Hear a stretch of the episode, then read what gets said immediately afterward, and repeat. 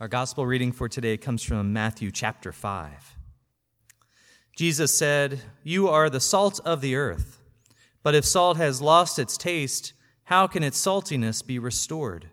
It is no longer good for anything, but is thrown out and trampled underfoot. You are the light of the world. A city built on a hill cannot be hid. No one, after lighting a lamp, puts it under a bushel basket, but on the lampstand, and it gives light to all in the house. In the same way, let your light shine before others, so that they may see your good works and give glory to your Father in heaven. Please be seated.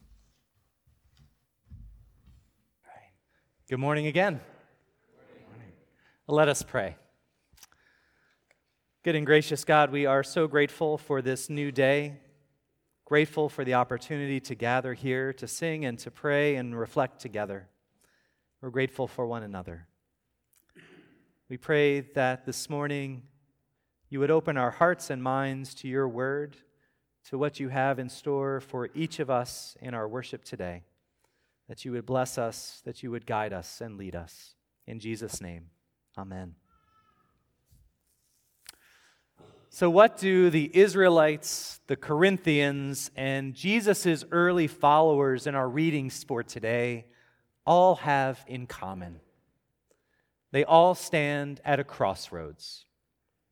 The Israelites are standing on the verge of realizing a promise 40 years in the making.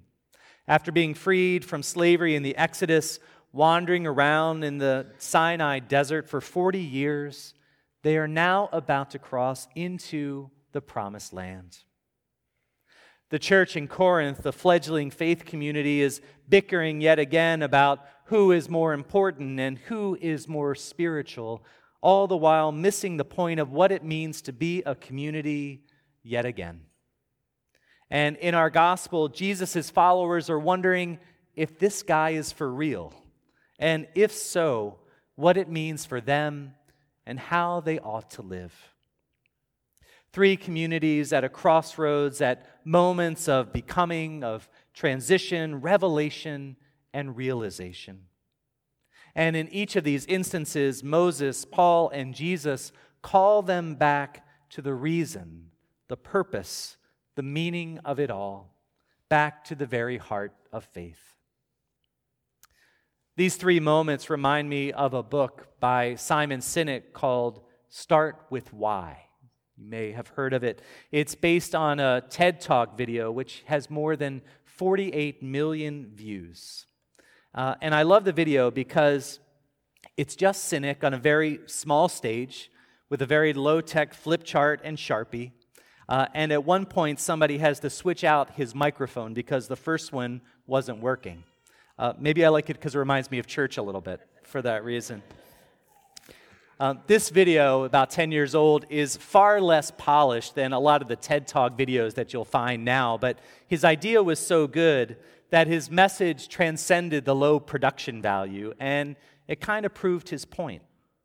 And he confesses in the talk that what he is sharing might very well be the world's simplest idea that he calls the golden circle. Um, and he basically says there are three elements to leading or to making a difference in the world. He says that at the heart of it all, at the center, is your why.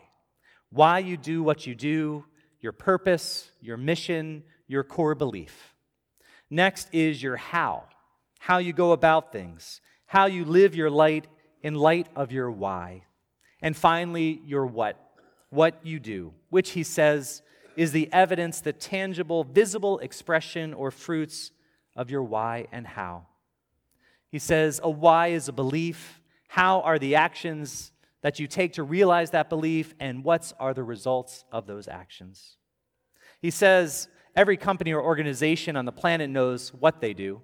Some companies and organizations and people know how they do what they do, but very few people or organizations can clearly articulate why they do what they do.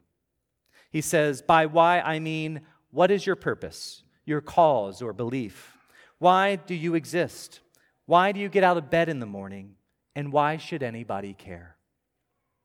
He says, We say what we do. We sometimes say how we do it, but we rarely say why we do what we do. He says most times we start from the outside in with what, but he says the key is to move from the inside out to start with why.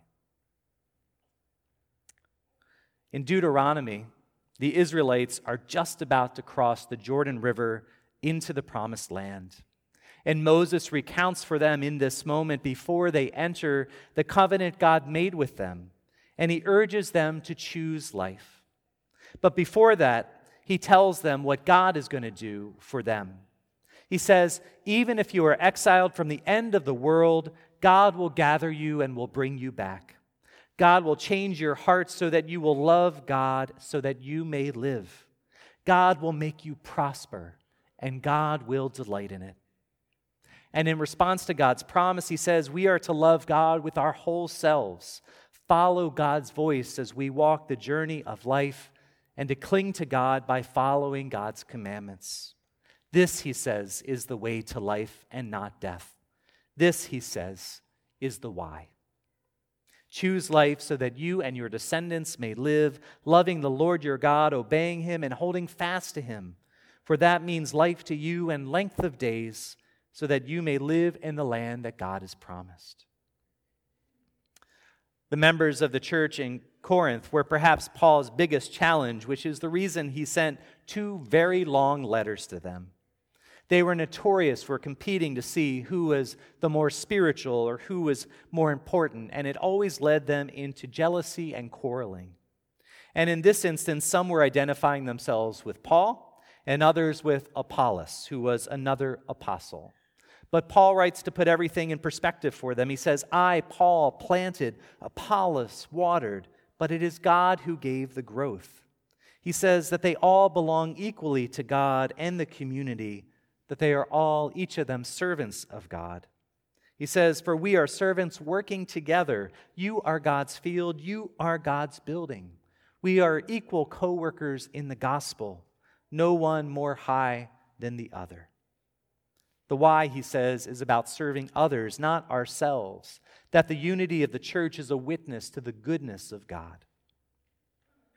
And finally, Jesus tells his new followers, You are the salt of the earth, you are the light of the world. Like salt, you add flavor to life and help preserve it. Like light, you shine and bring hope to those in want or need. He says, Let your light shine before others so that they may see your good works and give glory to your Father in heaven. Which, by the way, we will hear again at Oliver's baptism when we light the candle. The light we shine is not by ourselves or for ourselves, but a reflection of God's love and hope in the world. We're meant to let, let our light shine brightly, reflecting the light of Christ, shining love and hope and possibility into the world. There are times and moments in our own lives that we ourselves come to a crossroads. Maybe, like the Israelites, it's because we're on the verge of something longed hoped for and we're not quite sure what to do. Or maybe, like the Corinthians, we just can't seem to get out of our own way. Or maybe, like Jesus' disciples, we're experiencing something new and don't know quite what to make of it. We can find ourselves at a crossroads in our lives for so many different reasons aging or loss, grief or illness, at new opportunities or a feeling of restlessness that we feel but don't understand, a persistent feeling that God is nudging us towards something. In these moments, the thing to do is to come back to our why, to reclaim it or rediscover it, and to ask ourselves why do we do what we do? What's our purpose, our mission, our core belief? And that is different for each of us, but as Christians, there is a fundamental why that we share to live in God and for God and with God, to love God and to love and serve our neighbor, living in the freedom and hope and joy and grace that we ourselves have received from God. And we each embody that and live that out in our own unique way. And in the days ahead, we will have lots of practice at this. For, like the Israelites and the Corinthians and the first disciples, we too are at a unique moment, a moment of transition and discernment as a congregation. and it's really an invitation to return to or to rediscover our why. And though it may feel unusual, this is part of the natural and normal rhythm of church, of congregations, and the life of faith. Churches do a better job than most, I think, of balancing the why and the how and the what's of it all. But over time, in the wonderful flow of ministry, we can get very focused on the what we do and less so about the why we do it. For instance, I'm guessing that when lots of us describe our church, we talk a lot about what's. The what we do. We do this and we do this and we do this and we do this. And do you have more time? Because we do this and we do this and we do this. And it's amazing and I love it. We're so excited about this place and these ministries and this community, and that we love to tell people all about the what's. But how many of us start with the why? So we say, we exist to, or that we are because. And I, I, don't mean Penn State, that we are Penn State. Yeah, uh, I caught that writing it this morning. Um, that we are because, or that we believe that. I bet you could start filling in those phrases even now, right? So it's not that the why doesn't exist, it's just that we need to lift it up, to dust it off, to make sure that that's where we begin.